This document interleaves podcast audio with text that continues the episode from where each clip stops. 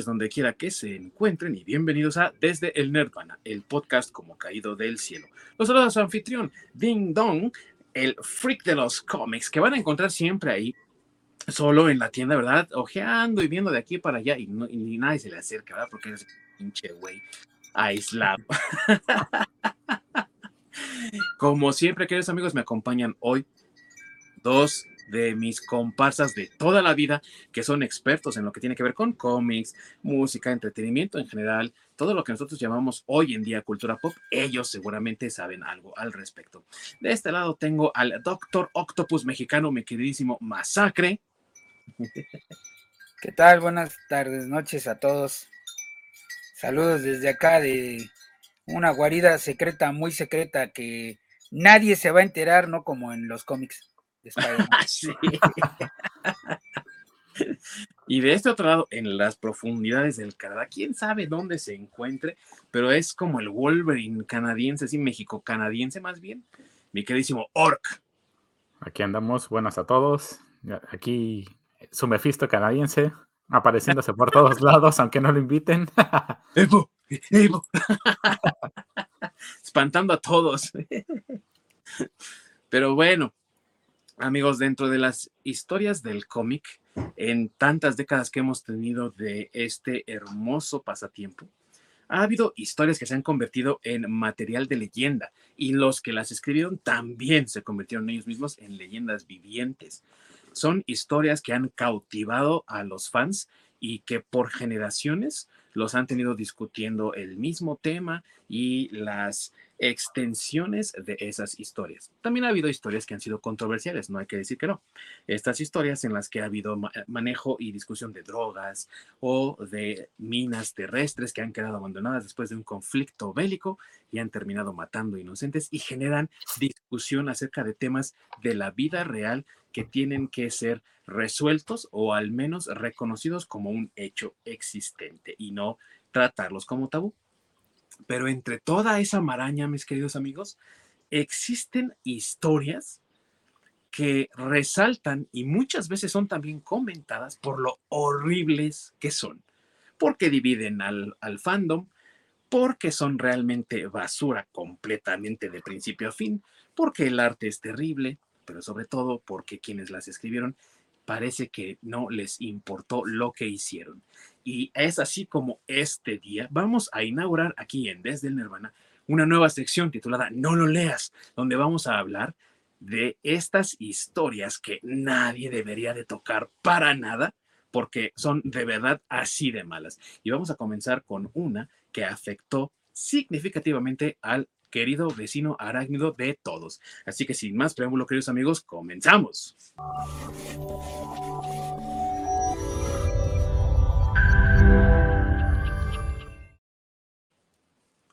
Gracias, mi queridísimo amigo Orc, por esa introducción. Y ya que estamos hablando de todo lo que hace mi querido amigo Orc por nosotros, ¿Dónde nos pueden encontrar, querido Orc? Si es que no nos pueden alcanzar a ver aquí en vivo, ¿cómo nos pueden contactar todos nuestros amigos? Pueden toparnos en la repetición en nuestro canal de YouTube o eh, echarse el, podcast donde quiera que estén, solo para escucharnos en su plataforma de podcast favorita, ya sea Spotify, Apple, Google, etcétera. Sobre todo porque sabemos que estamos feos amigos y que no, no es como muy de, ay, no, si los puedo alcanzar a ver una o dos horas, ¿verdad? Sí, sí, damos miedo, la verdad. Pero también amigos nos pueden contactar a través de Facebook, nos pueden contactar a través de Twitter y con todas sus ideas, propuestas, sugerencias, saludos, mentadones de madre, todo lo que ustedes quieran, estaremos muy contentos de saber de ustedes. Y bueno amigos, como comentábamos en la introducción, la historia que tenemos hoy entre manos es una historia que transmutó todo lo que tiene que ver con la mitología de Spider-Man, el hombre araña, que es el amigable vecino de todos, y desafortunadamente pues no fue algo muy bien recibido. Esta historia, eh, conocida como One More Day, tiene sus inicios en el evento previo conocido como Civil War y conectado con otro evento también de Spider-Man llamado Back in Black. Para los que no saben, y si no lo saben, les comentamos, aquí va a haber un poco de spoilers. Durante Civil War, Spider-Man tenía una relación de jefe y asalariado, pero también como tipo padre-hijo con Tony Stark. Y este, tratando de ganar más adeptos a su facción de la guerra civil entre superhéroes, le pide a Peter que revele su identidad secreta para darle más confianza al público sobre este nuevo tratado que el gobierno norteamericano ha realizado para que todos aquellos que tengan superpoderes se registren como miembros y trabajadores activos del gobierno. Peter accede y revela su identidad secreta, lo que conlleva a, a su vez a una represalia de uno de sus enemigos más acérrimos dentro de la historia del personaje. Nada más y nada menos que el rey del crimen, el Kingpin, quien manda a un asesino a sueldo a acabar con la vida de Peter, pero desafortunadamente falla y quien es impactado por esta bala es la tía May, como siempre, claro, y llevada al hospital de manera apresurada, se le comenta a Peter que ha perdido demasiada sangre y que quizá no sobreviva. Desesperado, lleno de ira, Peter usa su traje negro, no el simbionte, el que se, se convertiría en Venom, sino la réplica hecha de tela que él tenía durante los años 80 para intimidar a todos aquellos maleantes que pudiesen tener información acerca del tirador que está amenazando la vida de su tía con este balazo. Y la premisa de One More Day es que solamente existe alguien que puede resolver esta situación para Peter y darle una segunda, más bien como la enésima oportunidad a la tía May, pero el costo por ese trabajillo es muy alto para Peter y para Mary Jane. Esa es la premisa de la historia, amigos, y a lo mejor suena muy interesante y créanme que en 2007 cuando se anunció, para muchos fue muy interesante, pero para otros significó que ya sabían a qué iban a llegar cuando dijeran, cuando hablaran de esta historia, cuando la publicaran. Y para muchos fans se ha convertido en esa historia que todos aman odiar, sin lugar a dudas. Yo quiero pensar que para ti también, ¿verdad, mi buen Orc? Es esa historia que amas odiar. Simplemente es de ese tipo de historias que te gustaría echarte cloro en los ojos después de leerlas, porque dices, ¿cómo carajos borro esto de mi cabeza? Porque, híjole, digo, respeto al buen Joe Quesada, pero ¿qué, carajos quiso hacer con esa historia? No, entiendo qué fue, cómo que, cómo que fue lo que se le ocurrió, en lo, que estaba haciendo. Simplemente muchas cosas y mal, mal, mal hechas. Híjole. Sí, empezó con el pie izquierdo definitivamente y también hay que reconocerlo, como dices tú, mucho respeto para Joe Quesada, pero también respeto para J. Michael Straczynski, que fue el que también escribió la historia a fin de cuentas, ¿no? O sea, la historia, muchos pusieron ahí de su cosecha, entre ellos obviamente el buen Joe Quesada, pero a final de cuentas quien aparece en los créditos como este fue el compadre que escribió esta basura, pues es él, ¿no? Y estamos hablando de alguien que escribió Babylon 5, o sea, estamos hablando de Babylon 5, una serie muy querida por muchos fans. A lo mejor aquí en nuestro país no tanto, pero sí tiene sus fans, por supuesto. Eh, y también eh, escribió muchos de los, de, los episodios de series de los 80 como de Shira y la, y la Princesa del Poder o como eh, He-Man y los Amos del Universo y otras tantas series, ¿no? O sea, tenía ya él muchas tablas y pues se despidió del personaje, ¿no? De Spider-Man con esta historia que dejó mucho que desear realmente, ¿no? Y supongo que también eh, para ustedes igual, ¿no, amigos? Así como de, joder, la chingada. Sí, a lo mejor yo creo que esa última historia fue un día, chingue a su madre, les va a aventar algo ya, sea lo que sea. sí, y, digo, también no, no, está libre de culpa de muchas cosas porque digo, los pecados de los, de los padres, ¿no? Que también es otra historia de Michael Straczynski, eh, que involucra a, Gwen Stacy, que seguramente va a aparecer en esta sección en algún futuro. Digo, eh, sí tiene esos fallos, ¿no? Pero es un escritor muy competente y también muy querido por, por los fans. Yo creo que tú, mi querido Masacre, así como que hacías ojos de huevito y decías, cuando veías ahí el título One More Day, ¿verdad? Sí, la verdad es que, este, bueno, yo no soy muy, muy fan de, de Spider-Man. Sin embargo, es de las historias que sí compré porque pues como tú bien acabas de mencionar, es lo que luego el arco argumental siguiente a, este, a Civil War. Porque recordemos que en Civil War, pues él cuando ya da a conocer su identidad, pues ya este empieza a tener así todos los todo lo que temía y por lo que no había revelado su, su identidad antes, pues comienza a ocurrir, ¿no? Sí.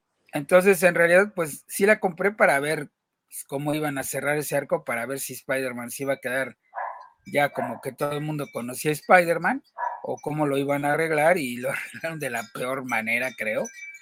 Este, la verdad es que a mí sí fue una historia que no me gustó nada. Digo, de por sí no soy fan de, de Spider-Man, pero no, aquí creo que en esta sí me perdieron más, ¿eh? O sea, no, creo que dejé de comprar sus cómics un buen rato por lo mismo.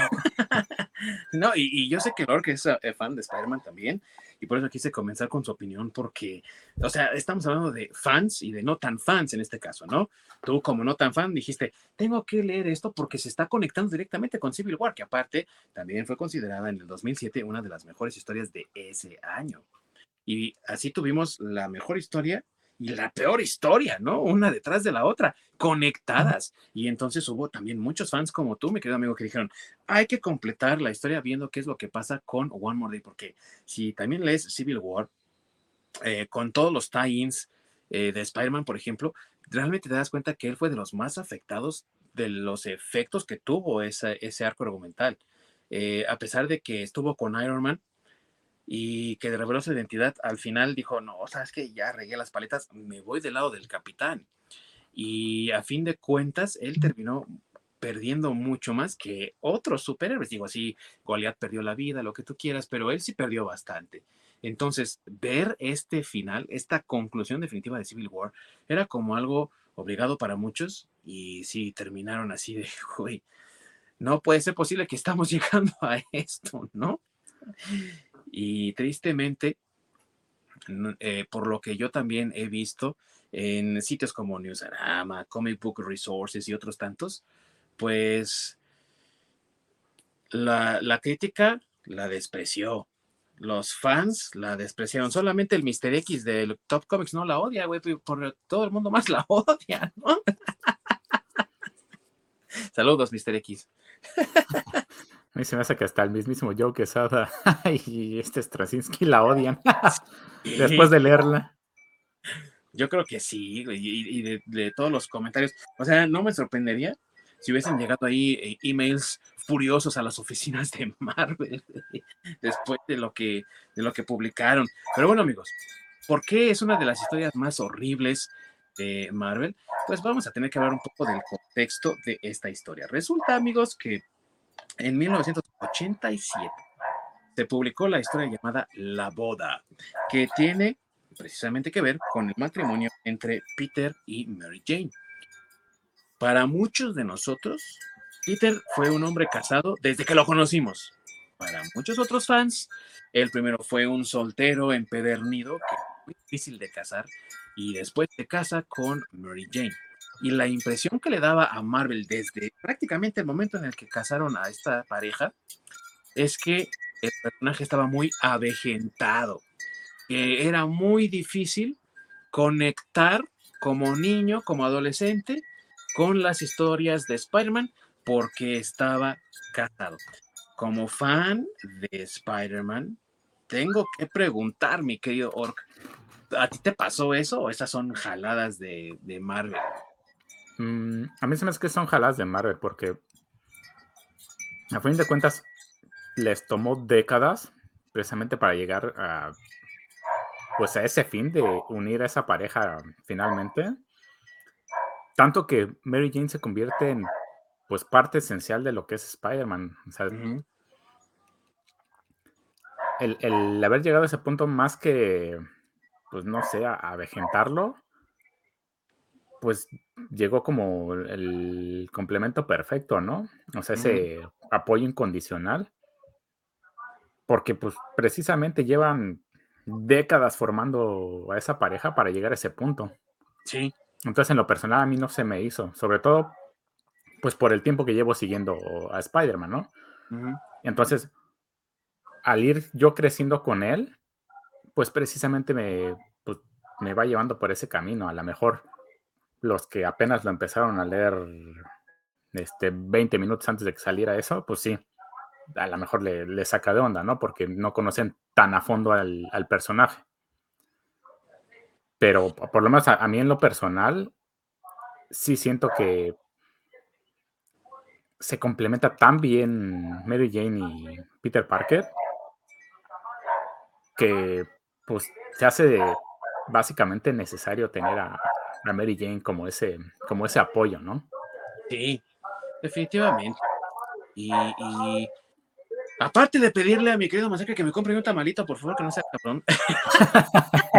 Una guajolota. Una guajolotita, por favor, canal de verde. Eh, si me pudieses también comentar, mi querido amigo, tú que no eres tan fan, pero que sí conoces al personaje, que sí lees sus historias del personaje. Tú también, y, y aparte, tú sí tuviste un poco de chance, a lo mejor no muchos años, pero sí tuviste al menos más chance que Ork y yo de conocer al Spider-Man de primera mano soltero. Ork y yo ya lo conocimos casado.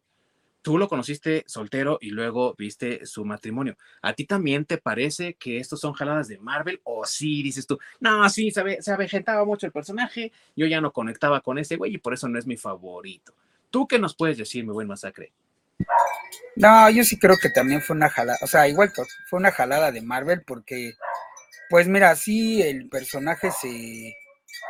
Bueno, es que no es que se avejentara, yo no lo veía de esa forma, porque para mí, este, pues era la parte natural del crecimiento de Peter Parker, porque ya llevaba muchos años, pues como tú bien dices, ¿no? O sea, el Peter Parker adolescente, el soltero, el viudo, se puede decir, porque pues cuando muere el amor de su vida, que es Gwen Stacy, pues no, o sea, el amor de la vida de Spider-Man no es esta Mary Jane, es Gwen Stacy, en realidad, pero es de los personajes que han muerto en el cómic y que no han vuelto a revivir, así como la mamá de Flash y demás, ¿no? Entonces, este, eh, Gwen Stacy, pues es el amor de, de, Peter, realmente, y este, y digo, tan así que cuando se casa, le va a pedir permiso, ¿no? A, a, Gwen va y le, dice a, la tumba de Gwen que, este, pues que ya es momento de avanzar y demás. Y lo cual a mí me parecía bien, porque vuelvo a lo mismo, es como, como el, lo siguiente o el paso que sigue de, de pues del desarrollo natural de Spider-Man. O sea, ya tenía que tener otros problemas, pues de adulto, se puede decir, ¿no? Eh, o sea, ya había pasado su periodo de, de chavito Sí. Y una cosa que acabas de mencionar, mi querido amigo, es cómo el, personaje se casa con Mary Jane, pero no de inmediato tras la muerte de Gwen. O sea, acabas de dar un punto importante. Gwen muere en los años 70 y Spider-Man no se casa sino hasta los años 80. O sea, fue prácticamente una década que pasó no solamente de que estaba en una soltería muy establecida, sino que pasó en una relación con Mary Jane de sí, no, sí, no, sí, no, al punto que cuando le pidió matrimonio por primera vez y ella rechaza y se escapa, él empieza una relación con Black Cat, ¿no? Con, con Felicia Hardy. Ajá. Entonces, eh, vemos ahí cómo el personaje estaba ya listo para transitar del duelo que había vivido con la muerte de Gwen y de hacer su vida. Y había elegido como pareja de vida a Mary Jane. Entonces, a mí me parecía siempre eh, interesante ver esas dinámicas que tenían ellos como pareja, porque creo que era muy, muy interesante ver a Mary Jane, por ejemplo, estresada todo el tiempo de saber si iba a volver a ver a Peter, si alguien de los enemigos de Spider-Man no lo iba a matar, y sobre todo también recuerdo mucho, porque fue de las primeras historias que yo leí, la, la, la histeria la ansiedad, el trauma que tenía Mary Jane cuando Venom la visita en su casa, ¿no? Y que, ¿dónde está Peter? Y entonces Peter llega y, ¿qué te pasó, Mary Jane? No, pues es que el Venom vino acá, ¿no? De la Amazing Spider-Man 300 en adelante. Y dije, no manches, o sea, aquí estamos viendo cómo un enemigo que conoce la identidad de Spider-Man está destrozando su vida privada para, para meterse en su psique y sacarlo de balance, ¿no? Y, y creo que es muy padre ver eso. Cosa que no vemos mucho, por ejemplo, en otros cómics, que era también una dinámica muy estática. Siempre Superman rescatando a Lois Lane, siempre tratando de esconderle su identidad, siempre como que sí andan, pero que no andan, pero que sí, pero que no, y la relación no avanza. O sea, realmente Superman y Lois se casaron hasta los 90, o sea, muchos años que pasaron así, ¿no? En, en ese yo-yo de relación que tenían, ¿no? Pues sí, varias décadas después, entonces. Sí, sí. sí, entonces yo, yo, también por eso digo que, y, estoy de acuerdo con el Orb, que fue una jalada de Marvel porque pues incluso, como estás mencionando, ¿no? Hasta Superman evolucionó, o sea, es que no se pueden quedar, bueno, desde mi punto de vista, todo el tiempo, todo el tiempo, con este, con la misma situación, ¿no? o bueno, que, más bien no, no avanzan en los personajes y menos en Spider-Man, porque pues un atractivo del, del cómic, de los cómics de Spider-Man es la vida de Peter Parker, o sea, ¿qué sucede cuando no es Spider-Man? Y pues ya había pasado, vuelvo a lo mismo, ¿no? Ya había pasado su tiempo de, de adolescente, de adulto joven, y yo, en, eh, en, desde mi punto de vista, pues sí, ya era necesario que, que evolucionara. Porque aparte, bueno, estaba casado, pero no, como tú mencionas, en los ochentas no, no se casa, o sea, no se casa realmente, solo hace un trato, como un trato con Mary Jane, ¿no? Así de que, porque la deja plantada en el altar, este, porque pues ahí combate con no me acuerdo quién y lo desmayan y ya cuando reacciona, este, va a buscar a Mary Jane y pues Mary Jane se quedó ahí plantada en el altar y este, pero ya le explica a Peter por qué y, y por qué no llegó y es parte de lo que mencionas, ¿no? Que Mary Jane le dice, es que yo no sé si quiera casarme contigo, este, sabiendo que, que, pues, o sea, bueno, con este, no sé, con este Jesús en la boca, como quien dice, de saber si vas a ir a pelear y de repente no vas a regresar y así, entonces, este, pues sí te amo, pero no sé si me voy a casar. Y, y ahí es como realmente ese como un trato, ¿no? Porque Peter también le dice como que, bueno, pues sí, o sea, sí quiero estar contigo, pero entiendo tus razones y entonces realmente eh, están, más bien están como comprometidos, ¿no? O no sé cómo llamarle, como unión libre o yo no sé, pero digamos que, están este, en una relación, pero sin estar propiamente casados, tal cual. Eh, digo, en, ese, en ese momento, ¿no? Antes de que, de que venga este arco, o sea, cuando va y le, le pide primero permiso. Entonces, muchos de los fans, y me incluyo, ya estábamos esperando como que ya ese, ese, ese momento en que ya se casó, ya bien, porque e, eso, esta historia que platicamos fue en los ochentas, y bueno, como a principios de los ochentas, y cuando ya, este, ahorita, bueno, antes del, del, eh, One More Day, eh, que ya se casó con Mary Jane, pues ya se casó hasta por ahí de casi principios de los noventas, o sea, como tú bien dices, no se casó luego, luego. Entonces, como que sí, ya, bueno, yo sí ya quería ver las partes de, Spider-Man ya más, este, pues más maduras, ¿no? De, ya de, más de, de pues sí, de problemas ya de, un hombre adulto, porque ya habían pasado muchas cosas, pero eh, digo, también entiendo Marvel, este, pues no hacer tan viejo a Spider-Man, pues porque es lo que más vende, entonces, sí. quienes más consumen este cómics eh, o el target real de los cómics, pues son los adolescentes, entonces pues sí, no creo que se identificaran con un don ya casado, ¿no? el don Spider-Man, o yo no sé, algo así, ¿no? Entonces me imagino que por eso este Marvel, pues, eh, sacó ese argumento de que avejentaba al, al, personaje, pero pues en realidad era lo que seguía, bueno, o por lo menos es lo que yo esperaba. Y ahorita comentaste algo importante, amigo, cuando dijiste que uno de los atractivos de este cómic es la vida de Peter Parker, porque también una de las características que define a Marvel es que sus personajes no se quedaban estáticos, tenían continuidad e iban evolucionando. Y era lo que los diferenciaba de DC, lo que comentaba hace un momento, ¿no? Eh, siempre fue Clark Kent y Lois Lane en este sub y baja de relación que no termina de trabajar, que no terminan ellos de ser pareja, que siempre está Lois metiéndose en problemas y Superman rescatándola. Y eso no veías tú en Marvel. O sea, vimos, por ejemplo, en Fantastic Four como Reed Richards y Sue Storm están, están comprometidos, pero no están casados todavía. Se casan en los cómics, tienen hijos en los cómics, forman una familia en los cómics. O sea, era algo que los cómics de Marvel hacían, evolucionar, crecer y cambiar. Y esto era el paso lógico de Spider-Man y lo, han tratado de truncar en muchos momentos, porque también cuando la saga del clon, que también debería estar aquí próximamente, ¿no? En esta sección, eh, está embarazada Mary Jane y le provocan el parto para robarle a la hija y de eso ya nunca, jamás volvió a salir nada, salvo en un universo alterno donde ella se convierte en Spider-Girl, ¿no? Que aparte es un cómic excelente dibujado por Sal Buscema, el hermano de John Buscema de fama de Conan, y la verdad es un cómic también escrito por Tom DeFalco, uno de los grandes conocedores de los cómics de Marvel, gran escritor, muy buen editor también, editó varios cómics de Spider-Man, por cierto, y es una joya ese cómic de Spider-Girl, pero no está dentro de la continuidad oficial de Marvel, es un mundo alterno donde May, eh, que es el nombre de la bebé de Peter y Mary Jane, no fue raptada nunca. Pero entonces eso en el universo real, ¿no? El, digámoslo así, entre comillas, del 66, no, no ocurre, jamás pasa. Y es una tristeza que no veamos esa resolución, porque también era algo que los fans querían ver, que Peter recuperara a su hija y jamás ocurrió. Así es. Y que continuara. Es que, es que vuelvo a lo mismo, yo también es lo que espero. Digo, yo sin ser tan fan de Spider-Man, ¿no? O sea, yo también lo que esperaba es que, este, pues bueno, que ya siguiera lo de la relación de Mary, porque se supone, se supone que así incluso en el futuro, en algunas historias alternas, este, ya la, quien es realmente Spider-Man es la hija de Peter y Mary Jane.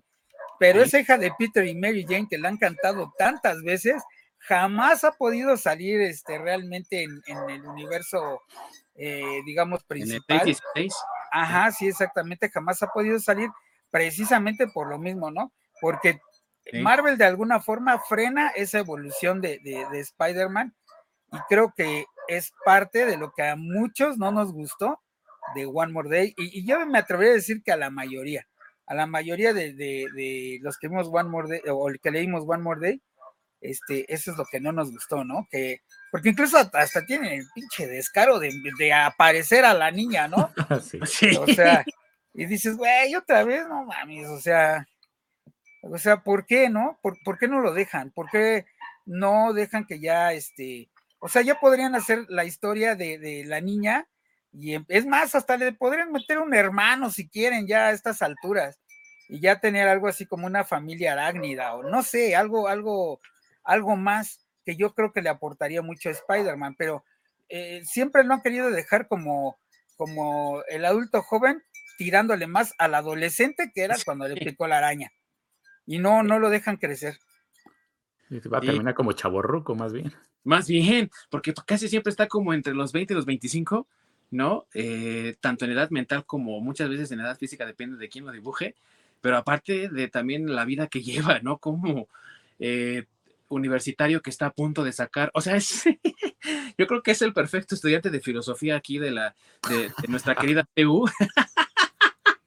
que ya estoy haciendo mi tesis, güey, ya, ya casi acabo, ya estoy en el último capítulo, güey, y, y, se quedan nada más así, ¿no?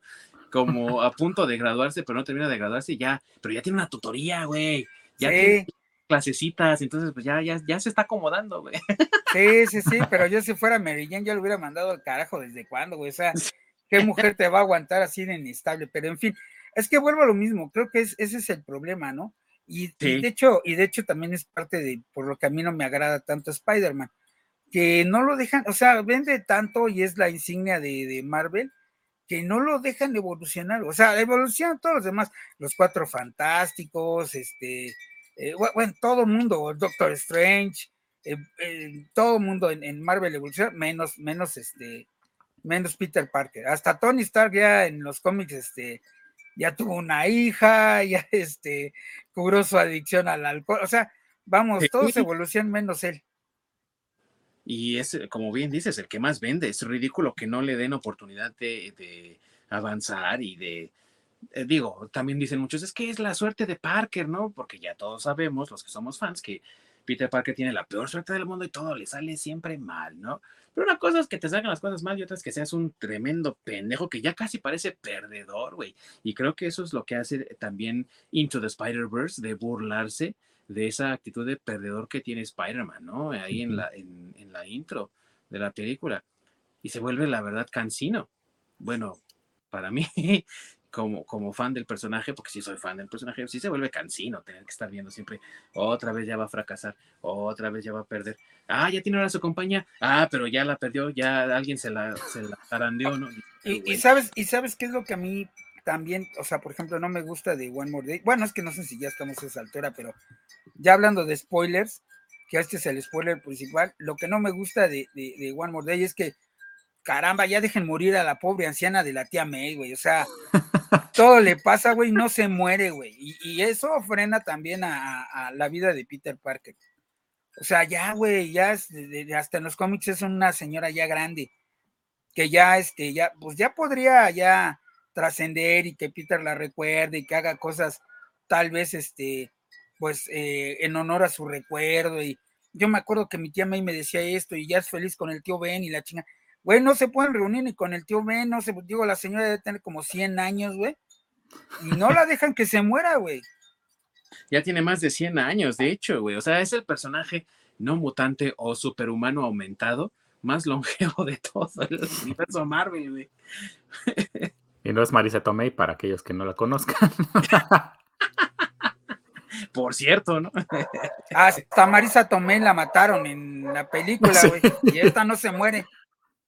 Sí, sí, y es, te digo, parte de ese, esa, pues como necedad más bien de Marvel, de no querer que el personaje evolucione y que la historia también progrese. Y pues la premisa entonces de One More Day, a pesar de que era eso, de tratar de rescatar a la tía May, se vuelve el, pues aquí con esta historia lo que vamos a hacer es darle un giro de tuerca al personaje, a su historia, a su mitología y vamos a acabar con su matrimonio. Eso es lo que hace One More Day. Es lo que a los fans no les gusta y yo no sé de dónde sacaron también Marvel que no es que a los fans no les gusta que Spider-Man esté casado. No, es que a los fans no les gusta que sea un Spider-Man maduro. Porque como pueden ver aquí amigos, de alguien que es fan de Spider-Man como mi querido Orc, a alguien que no es tan fan de Spider-Man como el buen Masacre, realmente hay fans que nunca le vieron nada malo a esta parte de la vida de Peter y dijeron perfectamente bien que esté casado, vamos a seguir teniéndolo casado y vamos a disfrutar de sus aventuras. Y hubo un montón de fans que estuvieron en contra de esto de One More Day, pero me parece, amigos, y ustedes me van a dejar, ahora sí que ustedes me van a decir si estoy mintiendo o no, lo peor,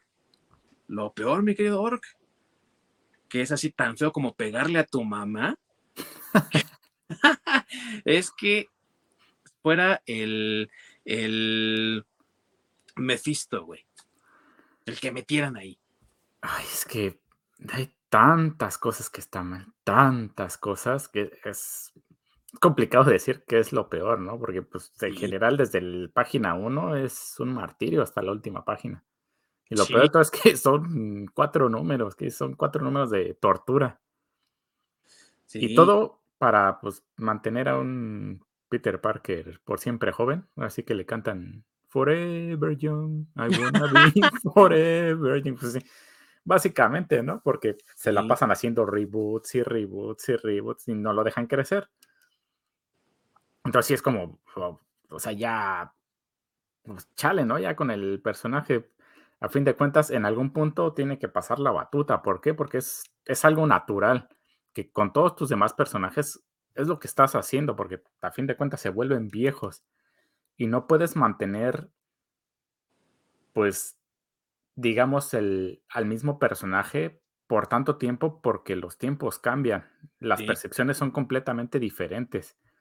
Entonces, pues sí, vas con Reed Richards, se casa y tiene familia, y ahí estás pasando la estafeta de los Cuatro Fantásticos a los hijos de, de Sue y Reed.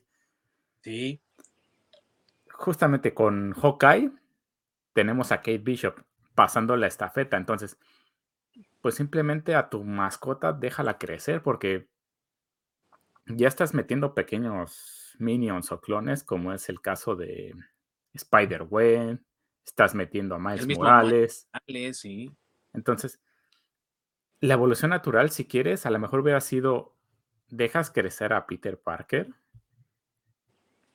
continúas con su hija, pero pasas la estafeta a Miles Morales y sabes que Miles Morales se puede convertir incluso en el tutor o en ese maestro de la hija de Peter Parker para hacer esa mancuerna.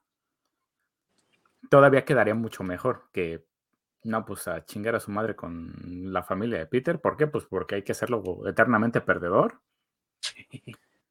Y así es, justamente haciéndolo eternamente perdedor, pues lo vamos a rejuvenecer nuevamente. Entonces, te quito todo eso y ¿qué te crees? Pues vuelves a la preparatoria. Dice, puta madre, otra vez con eso. Ya ni güey. Exactamente, y, se vuelve, ¿cómo dices? Cansino, se vuelve molesto, así es de, bueno, esto ya, ya me estás repasando la misma historia una y otra vez y otra vez, por más que quieras moverle al, pues a las aventuras que tengan con los villanos y rejuvenecer y demás, se empieza a volver molesto. Y sabes qué? Que tu público inicial, el que se hizo fan de Hueso Colorado, lo empiezas a hartar. Lo empieza a hartar y sabes qué? Se empieza a alejar de, dices, no, pues ya, la verdad, si llego a comprar de Spider-Man es por la pura nostalgia de, pues de que crecí con él y lo quiero tanto. Pero así como para que le diga a, no sé, al, a los hijos de los amigos o, al, o, a, mis propios hijos o al, no sé, al que te encuentras en la tienda, que, que, digo, en la tienda de cómics y demás, lo último, lo último que vas a decir es, te recomiendo pues que vuelvas a leer Spider-Man. ¿Por qué? Porque la verdad está volviendo bien culero. Mejor léete lo, lo, de inicio y ya ahórrate lo, lo, nuevo. Entonces, sí, sí está como complicado. Y el. Ay, es que el, hay tantas cosas tan mal en ese cómic. Justamente e, esa parte de Mephisto sí es como. O sea, lo metiste nada más porque. Pues. Peter Parker fue a hablar con Doctor Strange. Porque realmente Mephisto no es, no, es un enemigo de Spider-Man. O sea, realmente no tiene vela en ese entierro. Lo metiste a huevo porque, pues, los fans quieren ver a Mephisto en todos lados hoy en día. Entonces te, adelantaste tu época. Y otra, pues, tampoco los cuatro fantásticos estaban involucrados. Entonces, sí, Mephisto no tiene nada que hacer ahí. Y sabes qué, mi amigo Orc, que la verdad, digo, yo entiendo que si tienes al editor en jefe, o sea, el editor de todos los títulos de todos los que están debajo de ti, dibujando este proyecto, obviamente va a haber atrasos, ¿no? Porque originalmente esta historia iba a salir en agosto, justamente cuando cerraba Civil War, ¿no? Porque Civil War fue un evento de verano y lo tuvimos por ahí de, me parece que eh, entre marzo y, y agosto, algo así, porque también hubo retrasos. Pero bueno, eh, yo entiendo que se atrase eh, este proyecto porque tienes a Joe Quesada, que es el, era en ese momento el editor en jefe, y no puede cubrir todas sus obligaciones y aparte dibujar el cómic. Pero el rumor que corría muy fuerte era que este cómic, este arco argumental se atrasó también porque muchos fans habían predicho, y según esto adecuadamente, que quien iba a anular el matrimonio de Peter y Mary Jane era Loki. Y entonces, rápido, así de chingazo, el Straczynski, el maldito de Dan Slot, infeliz. Saludos, Dan. y Joe Quesada, y me parece quién más fue. Ahorita te investigo porque hubo otro ahí también metido, fue Straczynski, Quesada, ah, y Brian Michael Bendis. Todos ellos se juntaron y dijeron, güey, ya nos cacharon los fans que vamos a meter a Loki, güey, hay que cambiar esto rápido. Y dijeron, Mephisto, güey, sí, sí, sí, chingón. Y que lo metieron a último momento en la historia. Y a lo mejor, mira, es rumor, nunca nadie lo ha confirmado, nunca nadie ha dicho sí o no, pero viendo la historia, cómo se siente Mephisto metido con calzador a esa historia, creo que está muy acertado ese rumor, ¿no crees? Sí, sí, sí la verdad sí. Sí, es completamente creíble porque sí. Algo así es. Pues más pintado para que hubiera sido Loki, ¿no? Para iniciar el engaño con la niña. Tenía más pinta para que fuera Loki. Y pero regresamos al punto. ¿Qué carajos tiene que hacer Loki en Spider-Man? También. O sea, aunque hubiera sido, se hubiera quedado como Loki, es ¿qué carajos tiene que hacer Loki en Spider-Man? O sea, ¿qué, velo en el entierro tiene ahí? Sí, pero ¿sabes qué, amigo? A lo mejor, vamos a decir, ¿no? En una de esas teorías que como fans siempre nos hacemos así bien alocadas, a lo mejor tenía un poco más de sentido porque si recuerdas, para ese entonces Spider-Man era parte de los New Avengers, ¿no? Después de todo eso de los Avengers Disassembled y todo eso, cuando Tony crea su nuevo equipo de Avengers, estaba Miss Marvel, estaba Daredevil, estaba Spider-Man, dices tú, a lo mejor Loki, pues tiene algo que ver porque ahora Spider-Man es un, es un vengador, entonces quiere destruir a los Vengadores, ¿no? Suena lógico, suena, suena más posible. Sigue siendo una mafufada, pero no tan loca como Mephisto, canal, ¿no? O sea, digo, Mephisto, híjole. a, lo mejor incluso le hubieras hecho un poco más de coco y, hubieras usado a Misterio. Ándale. Y, es un enemigo natural de Spider-Man y lo involucras mejor. No sé cómo hacer para. La verdad, no, no se me ocurriría, pues, para hacer lo que va a ser Mephisto, ¿no? De separar el, anular el matrimonio, salvar a la tía May y este, etcétera, etcétera, y hacer que todos se olviden. Pero no sé, siento que Misterio hubiera tenido más sentido que hubiera sido él. Y no sé, moviendo. Incluso metes a Madame Huevo, a ver qué chingados. Y hubiera tenido más sentido que Mephisto. Sí. Sí, se siente metido con calzador y por eso decía yo, ¿no? Está más feo que, que robarle a un ciego, amigos. La verdad es que está horrible esto de haber metido a Mephisto. Tú, mi buen masacre, ¿también estás de acuerdo? ¿Mephisto es la peor parte de esta historia o no estás de acuerdo? Hay otras peores, porque sí hay muchas cosas horribles, ¿no? Pero digamos que la peor es esta. Sí, sí, o sea, eh, bueno, es que como tú bien lo acabas de mencionar, se siente como metido a huevo, ¿no? O sea, porque se supone que Spider-Man ya, este, ahora sí que aplica la de Doctor Strange y ve demasiadas opciones así con sus muchas porque se supone que eh, eh, quiere regresar el tiempo, ¿no? Entonces investiga así muchas opciones para ver qué pueden hacer. Y este, y pues qué increíble que este Doctor Strange no le ha dicho, bueno, mira, aquí nadie te va a poder ayudar, pero una entidad superpoderosa como Mephisto es el único que te puede ayudar. Oye, ¿y qué pasa el One Above All, no? Por ejemplo, porque pues, lo pudiste haber metido también. Pero resulta que dice que este, que no, que eh, yo creo que lo mete como justificación así. no sé, a mí se me hace muy. Bueno, es que yo no soy nada romántico, güey, la verdad. Y se me hace así como muy chafa eso de, la, de meter a Mephisto y luego que la justificación sea. Ah, es que un amor como el de ustedes solo pasa una vez en milenios.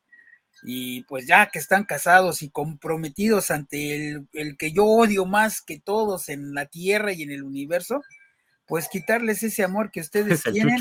Ajá, sí.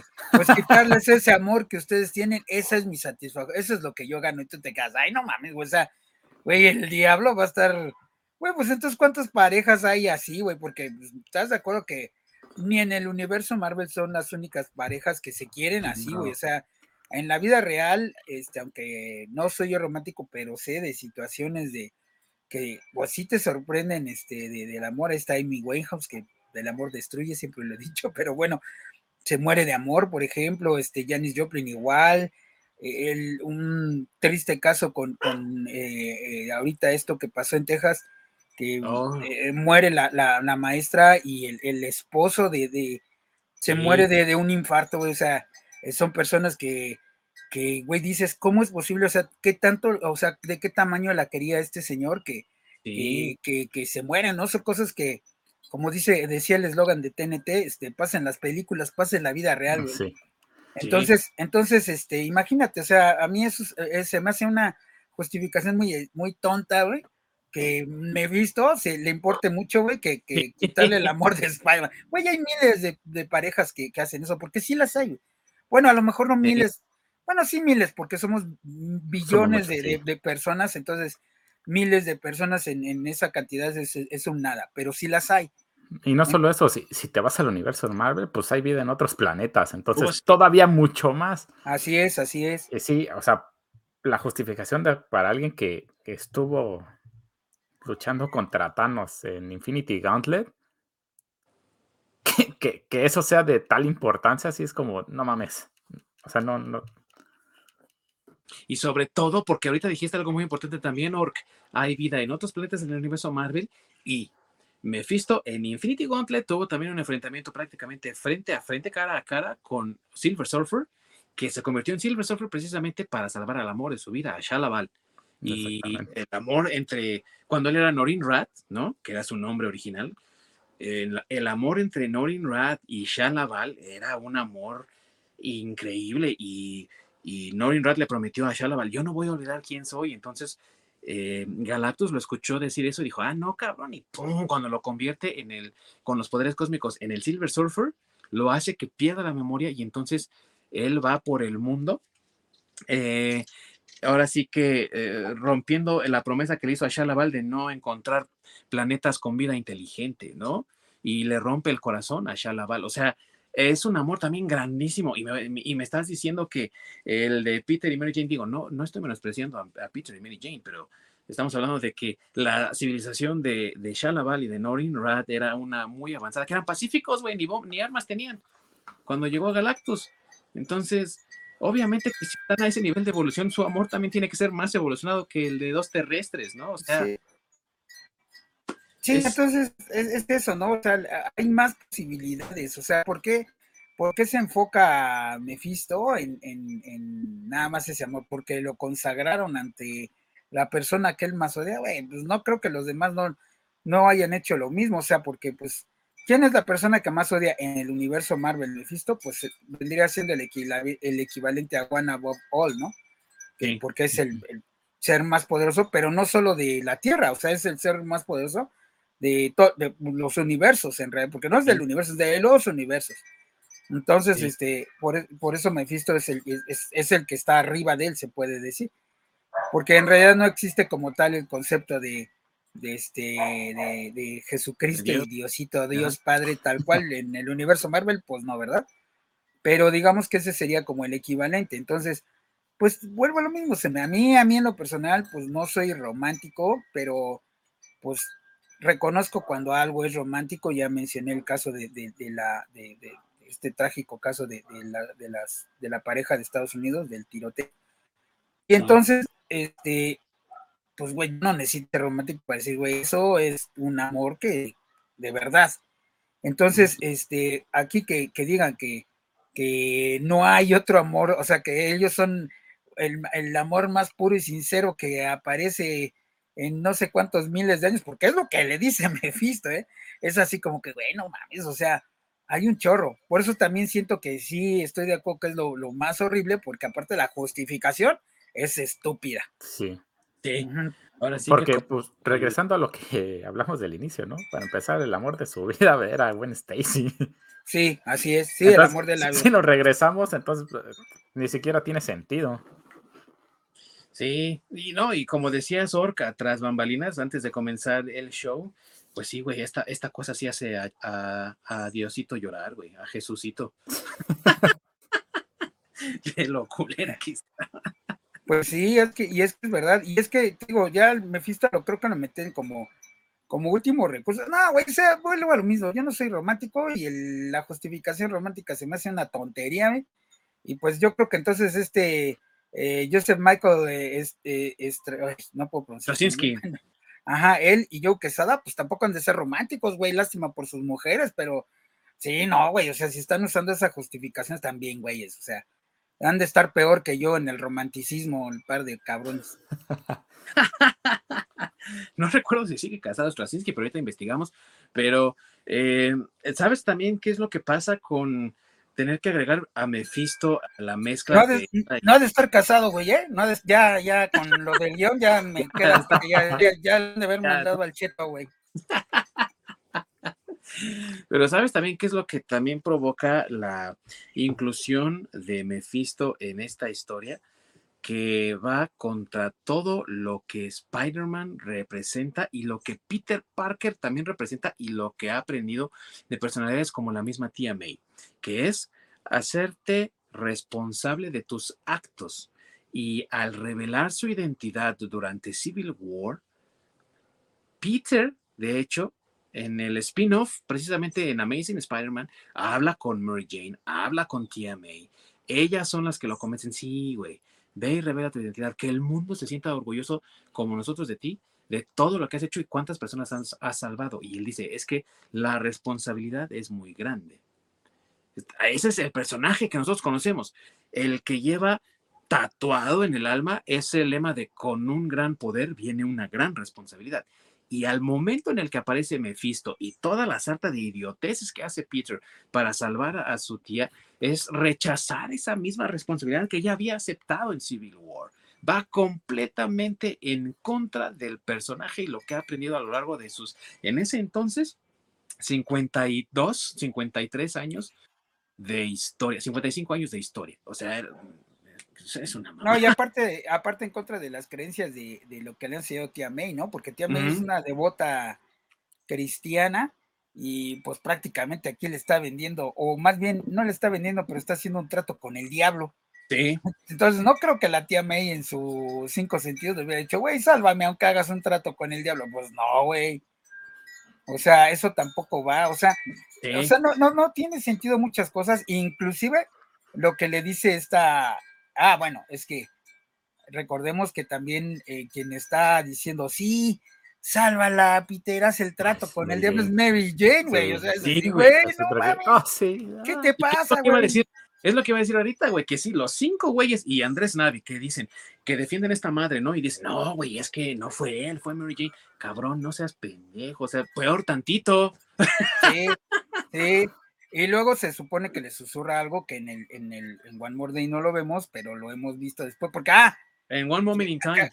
Sí, que, que cabe mencionar que esa decisión de, de, One More Day sigue afectando hasta ahorita los números de Spider-Man, ¿eh? Todavía. así es, porque todo el mundo decía, güey, ¿qué le habría dicho este Mary Jane al, al diablo, güey? Pues, ¿qué le dices, no? Y este, y güey, y luego cuando pasan ahí en One More Time, el, el susurro y que le dice, bueno, con esto lo vas a dejar en paz para siempre. Sí. Chinga tu Fue tantos años para que eso fuera lo que le susurró al oído, güey. Ah, yo pensé que le iba a susurrar así como que este no lo dejes olvidar o algo, güey, algo así, no, no sé, otra cosa, güey, no, no, esa estupidez de, ah, bueno, pues ya hace el trato, pero ya lo dejas, ¿eh? Ya no le vas a hacer nada. Ya, déjalo ya no lo molestes, toma, toma, toma. Sí, sí, güey, se me hizo una estupidez a mí también, dije, bueno, ok, entiendo por qué no compro Spider-Man, fue lo que... Es que, ah, qué pinche mugre. Desahógate, Los cincuenta y tantos años construyendo el, a un personaje y literalmente lo haces cagada en cuatro números, porque ves es un Peter maduro, es un Peter casado. Para que hieren a la tía May y se comporte como un niño.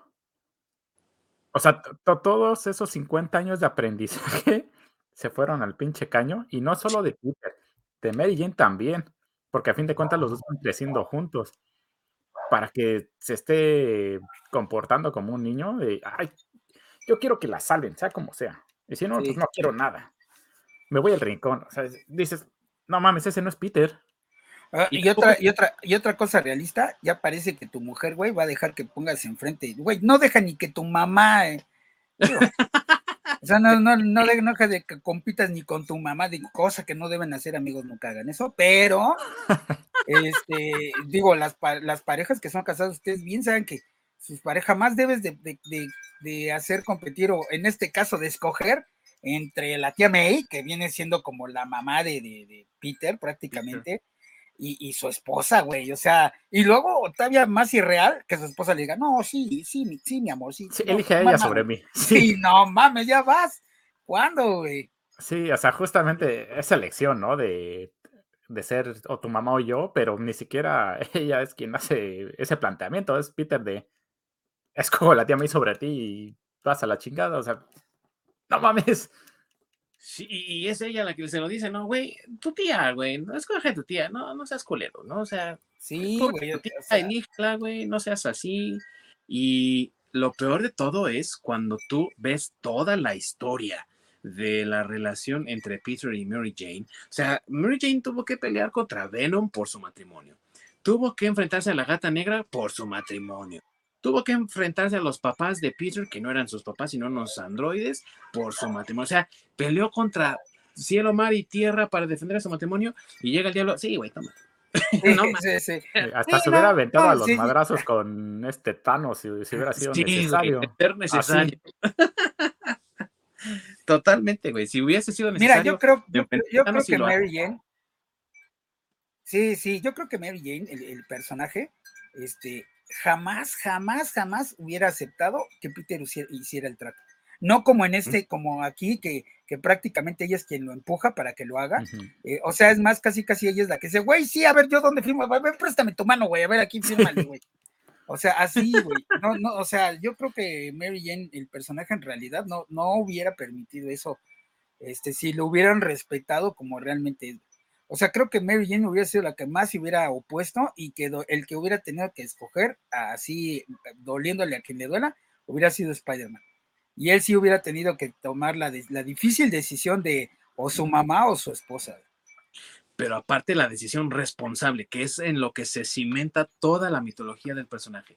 Y que aquí olvidaron por completo, tiraron todas esas enseñanzas por la borda, tiraron la personalidad del personaje por la borda y también la de sus personajes secundarios, que en este caso es Mary Jane, y también tiraron por la borda años de historias de otros personajes. ¿Por qué tiraron a Iron Man? metieron a Reed Richards, metieron a Doctor Strange.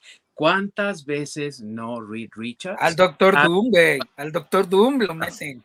Ha salvado de la muerte al Doctor Doom, ha salvado de la muerte a Ben Grimm, ha salvado de la muerte al mismo Galactus y hasta fue juzgado por eso, güey. Por el Tribunal Viviente. Tribunal Viviente, a ver, cabrón, ¿por qué salvaste al destructor de mundos? Eres un pendejo. Y no puedes salvar a la tía May, güey, no mames. Sí, sí, sí.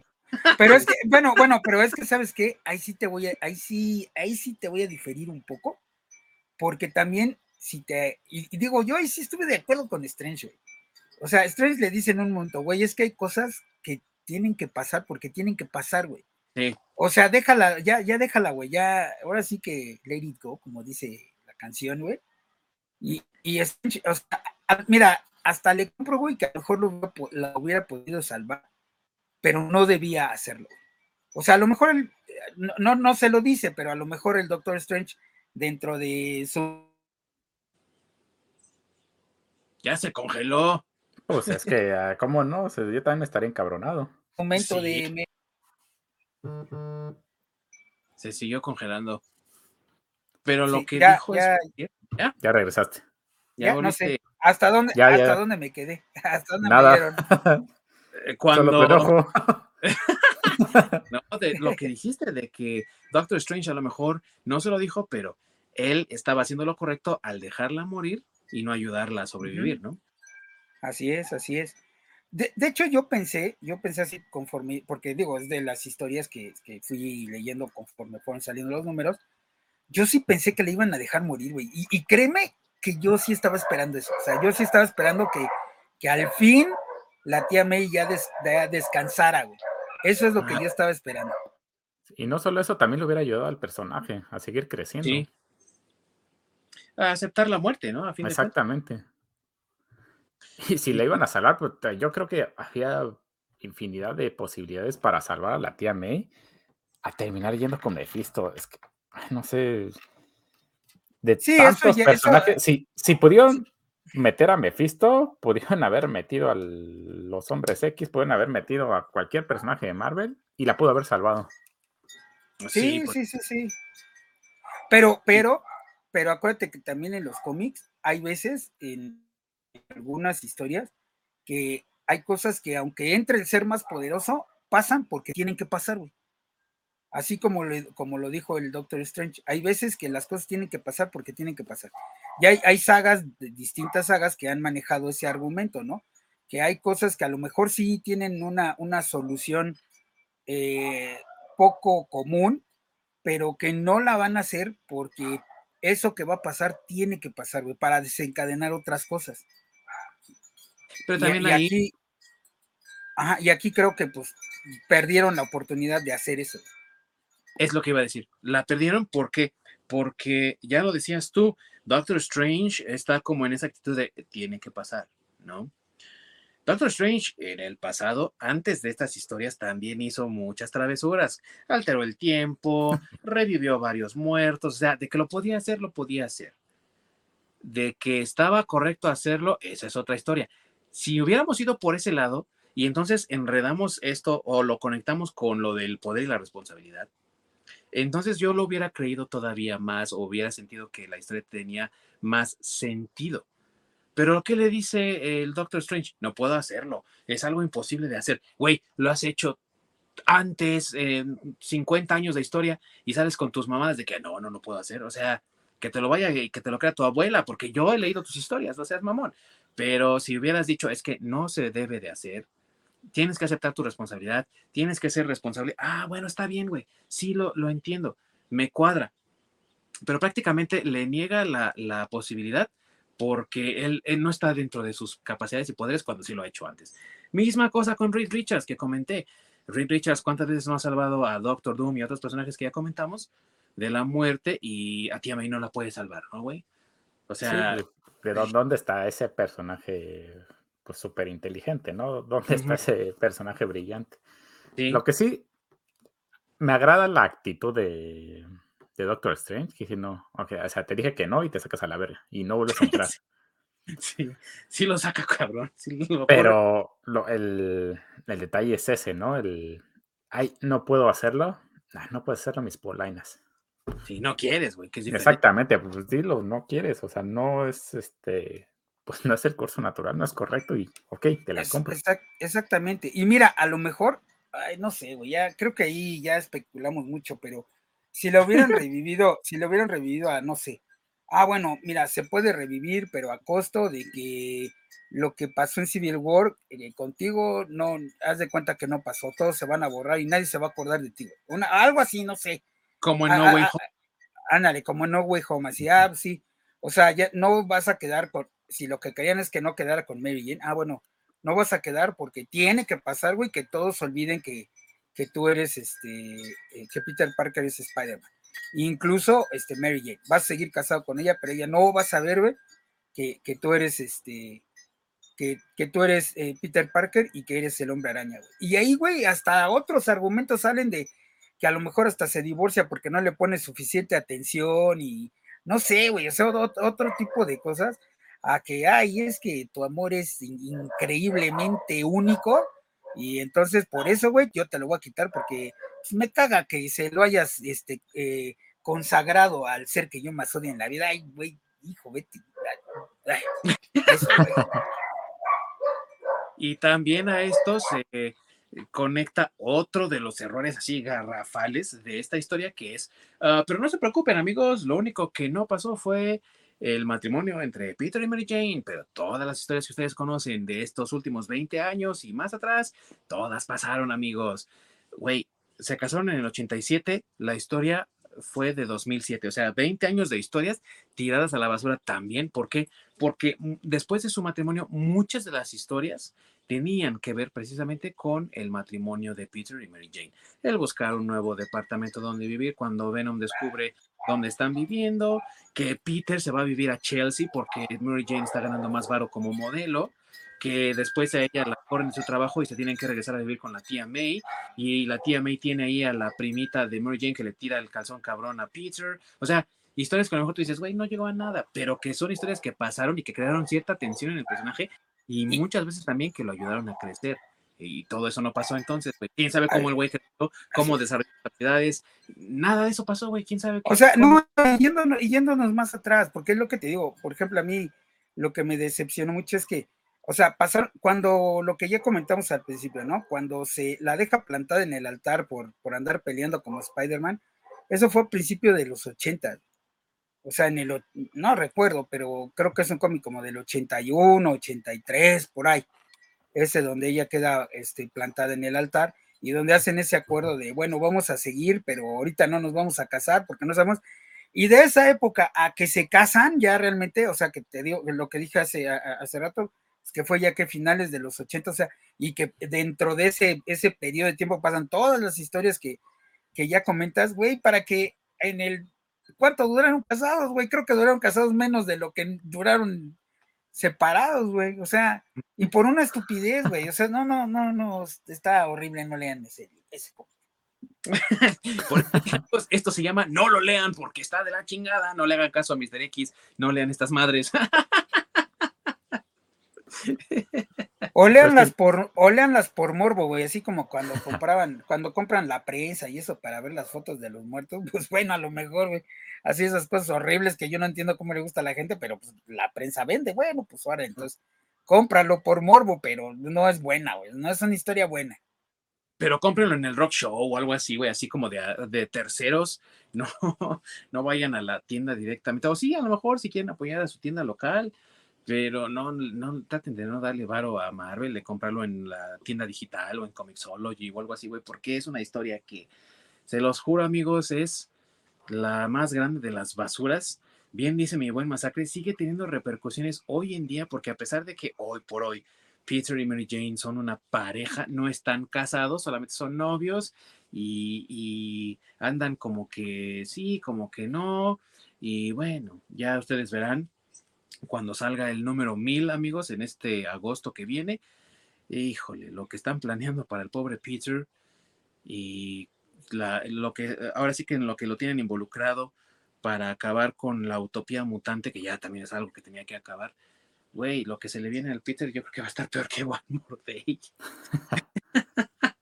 Pues sí, con el tipo de historias tan malas que están escribiendo últimamente, pues sí, no lo dudo, pero o sea, bueno, a lo mejor para los lectores más jóvenes, pues les ha de hacer X, porque pues prácticamente están creciendo con un Peter de novio con Mary Jane, pero ese Peter de novio con Mary Jane es el Peter de novio con Mary Jane que yo conocí, güey, y, te, y, te, y pues bueno, ya tengo mis años, güey, entonces vuelvo a lo mismo, o sea, nada más es como estarlo frenando y regresándolo, güey. Pues, ¿Cuántos años van a durar de novios, güey? O sea, cualquier mujer, güey, ya te hubiera mandado, güey, si no te casas a los cinco años te demandan aquí en México, güey, o sea. Es, como Bart, que sigue en este décimo grado desde hace 30 años. sí, sí, exacto. En teoría debería tener que ahorita 42, 40. Sí. ¿no? ah, sí, güey, está, está cabrón.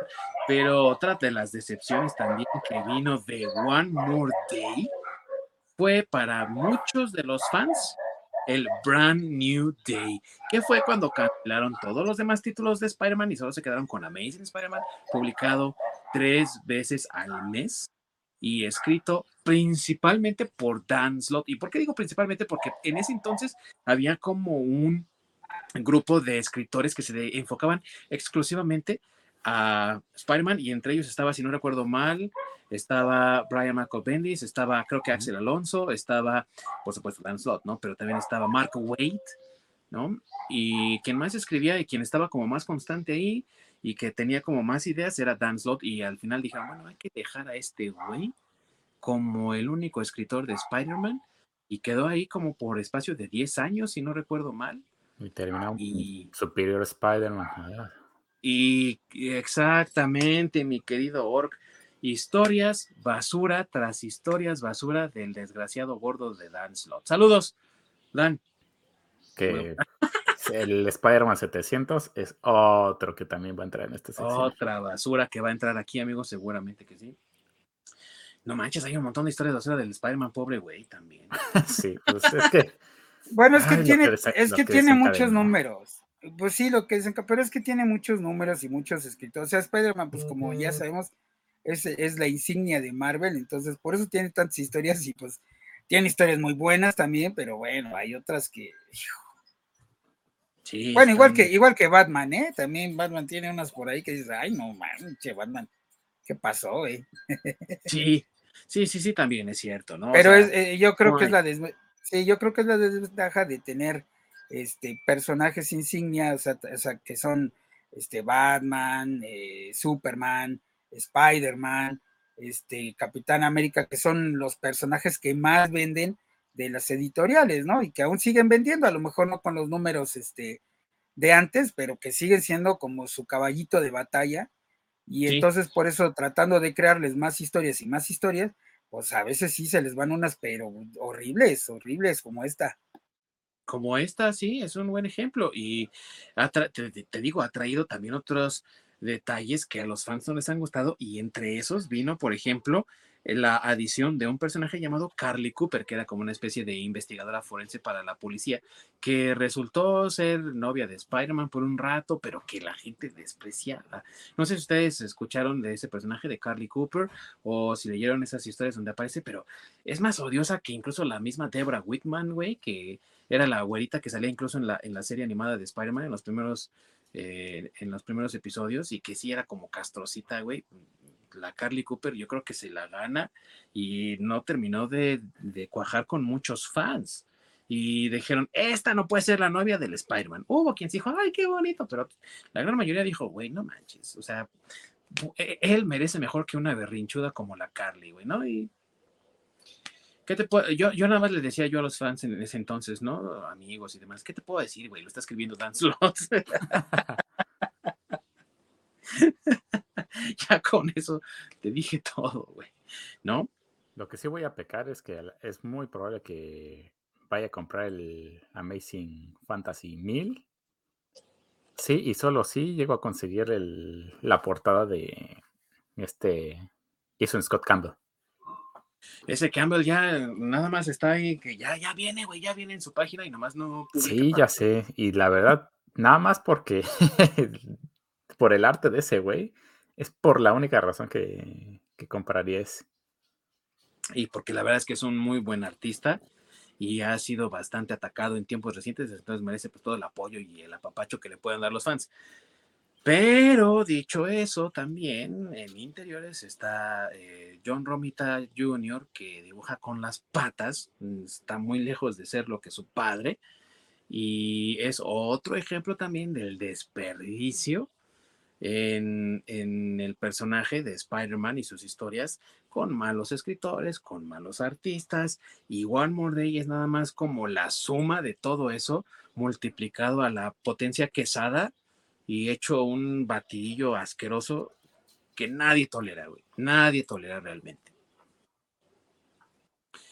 Amigos, yo no sé ustedes qué, eh, pues sí, qué, más puedan agregar de One More Day. Lo que yo puedo decir es, no lo lean, ¿no? Pero aparte de eso, es una de esas historias de Spider-Man que yo prefiero olvidar que existen porque sigue creando estragos hoy en día a más de 10 años, estamos hablando de que ya son 15 años, y esa historia sigue repercutiendo en el personaje, en cómo es escrito, en sus historias y sobre todo en una época en la que todavía estaba Ultimate Spider-Man, que era una versión más joven de Peter Parker, tener que romper el matrimonio de Spider-Man en esa época cuando tenían a, a un Spider-Man más joven, a mí me pareció un crimen muy, muy grave y aunque he leído una que otra historia, realmente jamás he vuelto a leer Spider-Man religiosamente como lo hacía antes.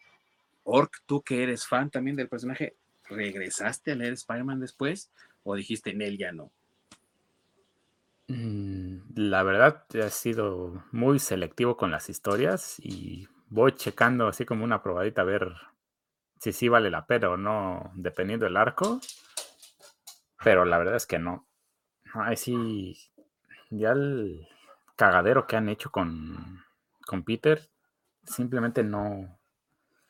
La verdad, a mí me ha perdido como, como fan. Sí. Fuera de algunas historias de Miles Morales que son buenas, a mí se me hace un buen personaje. Pero no, simplemente no. Todo Masacre está por demás decir que, ya, que no lees Spider-Man, güey, pero Creo que no. No, yo, yo. Mira, yo no leo Spider-Man.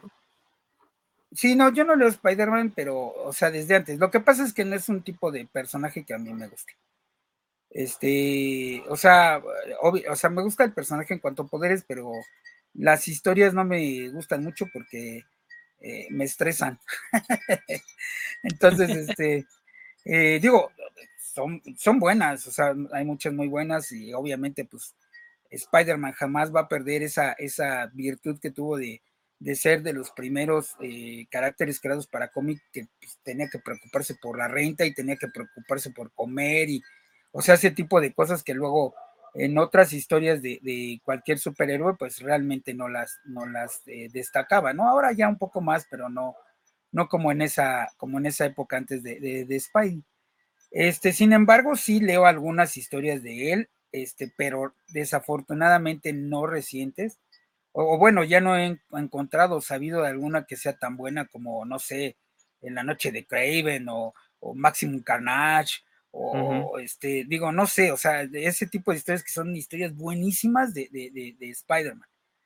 Entonces, yo después de que cerré ya el arco, a mí yo realmente esos los compré porque quería saber qué pasaba después de, de, de, Civil War, este, cómo iban a arreglar eso, y este, pero después de eso creo que ya no he comprado Spider-Man, me he traído alguna que otra cosa, así como menciona, le echo una ojeadita para ver este, cómo va, pero no, no, ajá, a ver si sale algo interesante, pero no, yo realmente no, no, no consumo ya casi nada de, Spider-Man, bueno, salvo las películas. Sí, tristemente es algo que creo que está pasando más y más con el personaje y la verdad, digo, no quiero echarle la culpa a Ada Straczynski, One More Day, ¿no? Por el desastre, pero siendo sinceros, sí, igual que Ork, igual que tú, y supongo que también como muchos otros fans, y sí he oído hablar de muchos fans también de Spider-Man que hicieron lo mismo, fue un momento en el que dijiste, ¿no? Y, en el que yo dije, ¿sabes qué? Vuelta de hoja, no hay necesidad de leer Spider-Man real. Otra vez. Y los eventos que ha tenido no han sido tampoco justificables o incluso los números icónicos, ¿no? Que son números centenarios, es decir, el número eh, 600, el número 700, o sea, creo que el número 600 fue el regreso de Mary Jane y no, no sirvió para nada, ¿no? Nada más regresó a la vida de Peter y no hizo nada más. El número 700, ya dijo el Oro que tendremos que hablar de él otra, en otra ocasión porque también es una basura. El número 800 también es así como, bueno, pues sí, se, se, se muere, ¿no? Flash Thompson, pero no pasa nada, ¿no? E, en fin, ha habido una serie de, de fallos, de problemas que no te permiten ya disfrutar al personaje como era antes. Y realmente yo que diga, tengo un arco argumental completo de 2007 para acá, no. Tengo uno que otro por ahí disperso, así un cómic o dos. Eh, sobre todo si lo dibuja Mark Bailey, porque a mí me gusta mucho cómo dibuja Mark Bailey he de confesar que cuando supe que él iba a hacer la portada del número 800, sí compré esa portada por él. Pero que tú digas que, ah, qué historia tan chingona y me la voy a, re realmente no.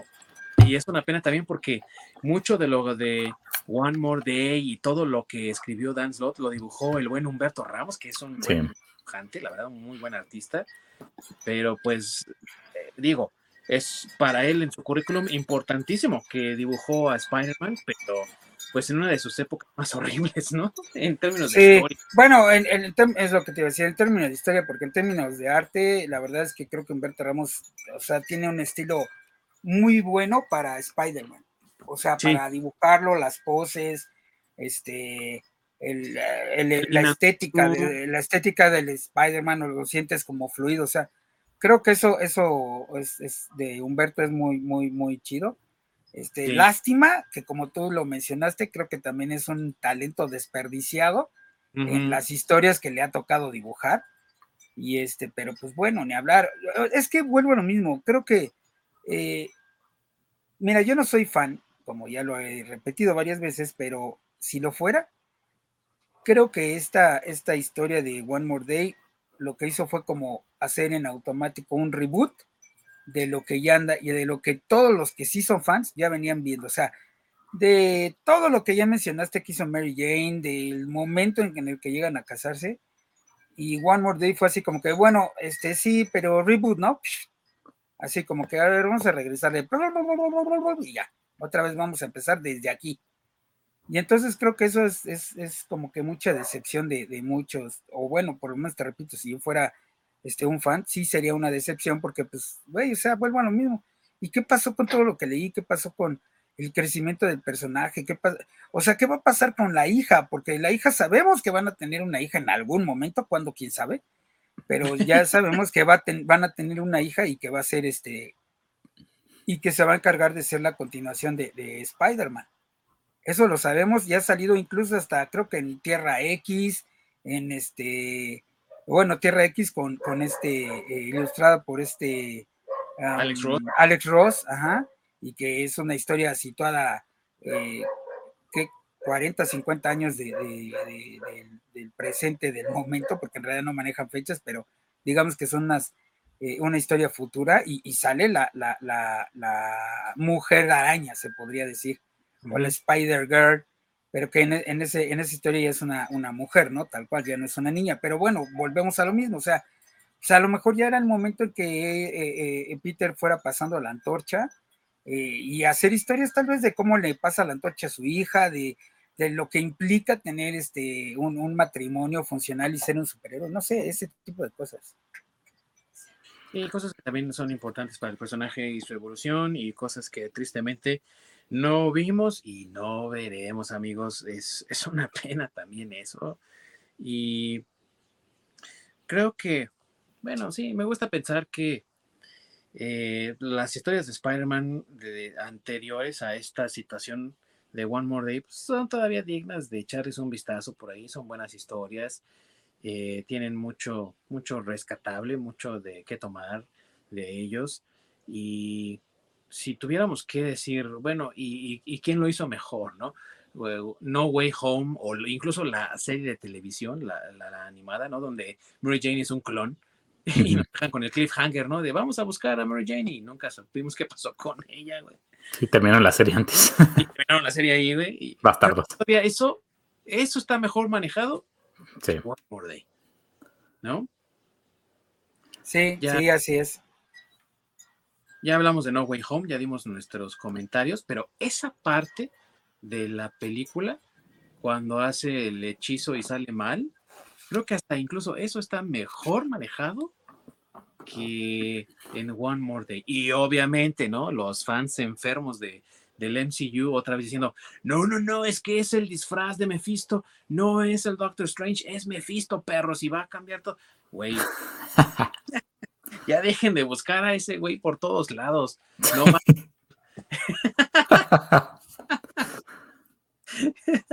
Está mejor manejado así no tiene por qué estar Mephisto. Qué bueno que no pusieron a Mephisto en el MCU haciendo eso, güey. Por un momento sí lo sospeché y dije, güey, si lo hacen, esto va a ser una basura igual que One More Day. Nada más que ahora en, en, en tu pantallota, güey, así, ¿no? a nivel de cine, sí. Pues básicamente sí. lo que están haciendo es lo que pasó con Spider-Man en el cine. Tobey Maguire hicieron reboot con Andrew Garfield, hicieron uh -huh. reboot con Tom Holland. Y sí. básicamente nos presentaron la misma historia como tres pero, veces. Pero lo arreglaron con un, con un multiverso, lo cual está chido, güey. O sea, o sea, eso es, o sea, vuelvo a lo que dice Ding Dong, está mejor manejado que One More Day, güey. Sí, aunque o sea, lo, lo, del multiverso sí, sí se es de este es el viejo y confiable multiverso, porque sí, sí. en todas las partes donde la cague, haz que no era esta realidad. Sí, sí pero, pero, pero está bien, o sea, a fin de cuentas, o sea, digo, sí, sí, sí tiene, mientras tenga un, un sentido, eh, o bueno, esa es mi opinión, mientras tenga sentido que uses esa, la vieja confiable del multiverso, güey, está bien, güey. Mientras, mientras, tenga un sentido, como en, como en Spider-Man No Way Home, que no sí home. tiene, uh -huh. eh, que tiene este, eh, un, un, nuevo, un, un, un sentido de, de, lo que pasa, o sea, sí va acorde con la historia, entonces, va, te compro lo del multiverso, está, está bien, pero, güey, aquí este, hacer un trato con el diablo de alguien que es muy, con unas creencias muy cristianas, güey, y luego, este, que aparte su esposa le diga, sí, güey, sí, fírmale, güey, ya, es más, a, a ver, güey, ya, toma, está la pluma, güey, fírmale, ándale, pero ya, dame tu mano, güey, esa no es tu firma, ponle la buena, o sea, no sé, güey. Sí, no sé, es como, es como si agarraran a el Spider-Man Tom Holland y este, no, pues resulta que ya no, nunca le pesó lo de la muerte de Tony Stark, ni, bueno, de Iron Man y demás, y no sé, ya encuentra otro tutor o este Sugar Daddy, y dicen, ah, es que, que, creen que lo que pasó en Infinity War y todo eso, pues era otro universo. Ahí, ahí es cuando dices, o sea, no mames. Sí, güey, ya cuando sea, lo Para usan, de mamar. Ya cuando lo usan como China, güey, de siempre que vean que eh, pasa eso, eso lo hizo un hechicero. Pero en el episodio, ¡un hechicero! No, o sea. Sí. sí. Sí, güey, es cuando dices tú, ya no mames. Pero digo, o sea, de los males, el menor fue cómo trataron estas historias en el cine y en la televisión. Y digo, lo de la televisión fue mucho antes de este One More Day, pero vamos, que también se casaron en, en la caricatura y aún la caricatura lo trató mejor, con como 10 años de diferencia, que lo que hizo Marvel en 2007. Y después, con No Way Home, la verdad es que lo hizo mucho mejor que cuando Marvel escribió la historia. O sea, siguen siendo cosas de, güey, no mames, pero está mejor que la basura que nos entregaron y la verdad es algo que todavía se sigue discutiendo, por eso estamos hablando de ello y por eso inauguramos esta sección con esta historia y es algo que sigue ofendiendo a los fans. O sea, tú dile a un güey, ah, ¿te gusta Spider-Man? Sí, oye, güey, no, güey, home. No, güey, no, no, o sea, te la va a mentar. Sí, la mayoría de ellos sí, y te repito, entiendo por qué, güey. Es que, es que, eh, si yo fuera fan, si yo fuera fan también me hubiera ofendido, güey, la verdad. Eso también le hubiera dicho, sí, hubiera dicho, güey, no mames, te compré 10 años de cómics para que me digas que, que, que no se casaron, güey. Ay, me rompe mi corazoncito. Y sabes qué pasa? Que oh, la historia es idiota, pero aparte, eh, los, los que hicieron esto están insultando la inteligencia de sus fans, de sus consumidores. Y, y el fan del cómic no es idiota. Esa es la verdad. O sea, no, a lo mejor no serán luminarias pero son personas inteligentes y estás insultando su inteligencia con este tipo de historias tan ridículas, ¿no crees? Sí, completamente, pues sí. Sí, de acuerdo. Y ese es el peor crimen de esta historia. Insulta la inteligencia de sus fans. Y por eso es que muchos, como mi buen Orc, como su servidor, otros tantos, no regresaron al personaje, no regresaron al título como lo hacían anteriormente de comprarlo religiosamente y estás ahí esperando en la tienda o en el puesto de periódicos, porque aquí todavía se vendían cómics en los puestos de periódicos, para leer las historias. Y después de eso, créeme que fue así de... Y seguro que con, con, con, con mi buen Orc pasó lo mismo, ¿verdad? Sí. ¿Y sabes qué? Pues normal, el, o sea, puedo decir que la mayoría de los lectores de cómics no son tarados, pero para nada, porque al leer un cómic tiene una trama compleja y una trama compleja que empiezas a leer desde niño. Entonces empiezas a comprender pues bastante y para que te quieran ver la cara y dar a tole con el dedo, pues por supuesto que te encabrona y dices, no, o sea, gracias, pero no. Gracias, no gracias. Por eso te está yendo como te está yendo en tus pinches cómics. Sí, güey, por eso manga está vendiendo más que tú, cabrón. y bueno, amigos, para cerrar esta, este análisis de un cómic que no puede leer nadie, por favor, no lo lea nadie, no lo lea. ¿Algún otro comentario que quieran agregar? Incluso si quieren darle una calificación negativa, ¿por qué no? Hacerlo también de esta historia, ya para cerrar, concluir nuestras ideas, amigos no sé, decir que está culeramente erizo, no sé si sea calificación, pero pues. Sí, que es como. Es, es como mi, mi, opinión acerca de eso. Es como un menos 200 millones o algo así. Tú me vuelvas a creer. Pues yo, nada, pues yo nada más este, cerraría con esa frase famosa de Dewey, de Malcolm, el del medio. No esperaba nada de ustedes y aún así me decepcionaron. Sabias palabras del buen Dewey, güey.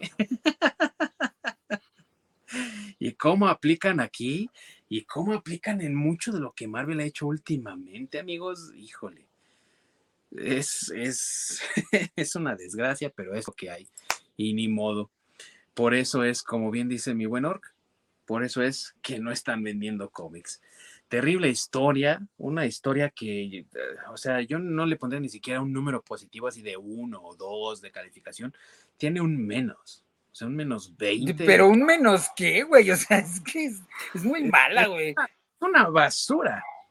Por menos, eso, menos infinito, güey, yo creo, algo así, güey, no sé.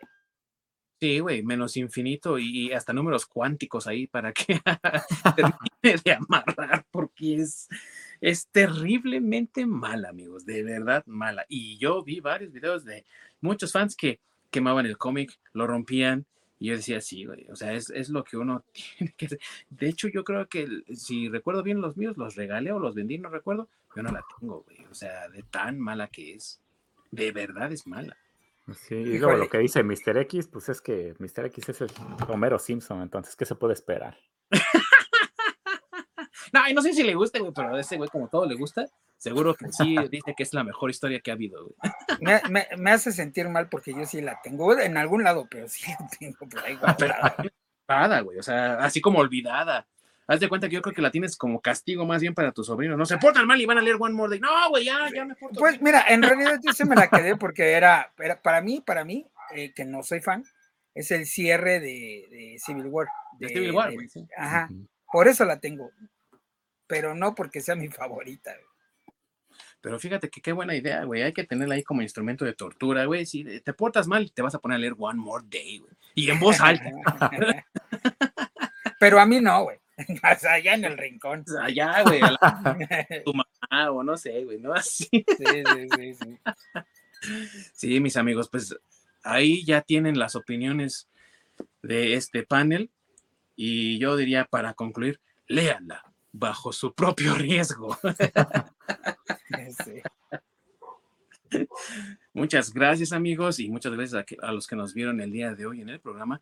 Por favor, no olviden que tenemos una cita la próxima semana donde vamos a estar hablando de música y vamos a hablar de los orígenes del rock. Después de los Beatles, la invasión británica le trajo al mundo un nuevo sonido que el buen Bob Dylan describió como el duro y fuerte sonido a mercurio del rock.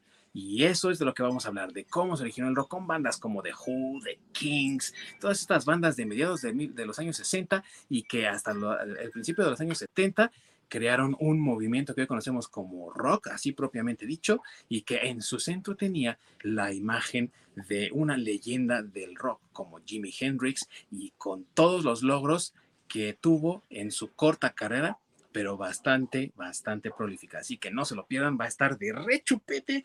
Vamos a hacer ahí unas reseñas. Lástima que el copyright no nos deja tocar música porque estaría bueno ponerles algunos ejemplos, pero amigos, si ustedes están interesados en esta música, vamos a tratar de hacerles por ahí unas listillas y dejarlas por ahí en las redes sociales. Síganos para que ustedes tengan oportunidad de ver estas, eh, estas eh, listas y demás. Ojalá que, que sí podamos hacerlo y disfruten de este próximo programa. Muchas gracias a mis queridísimos Doctor Octopus Mexicano, alias Masacre. Saludos a todos, que la pasen bien, este, lean cómics buenos, buenas historias. Eh, Sí. One More Day no. entre otras que vamos a ir discutiendo aquí en este programa. y allá en las lejanías del Canadá, quién sabe con quién está haciendo tratos el buen Mephisto canadiense. ¿A quién le vas a quitar el romance ahora? A quien se deje. Muy bien, pues amigos, nos estamos despidiendo. Muchas gracias por acompañarnos. Recuerden estar en contacto con nosotros en todas nuestras redes sociales, Facebook y Twitter, y que también nos pueden ver en la repetición de YouTube y nos pueden encontrar en plataformas como Spotify, Google y Apple que ofrecen el servicio de streaming de podcast. Así que no dejen de apoyarnos, denos like, suscríbanse, eh, todo, todo, síganos vale la pena porque estamos discutiendo varios temas y ojalá que sea de su agrado en, eh, porque nosotros lo hacemos con mucho gusto también. Así que con todo esto los esperamos aquí la próxima semana. Sin más por el momento, nos despedimos. Corre la orc.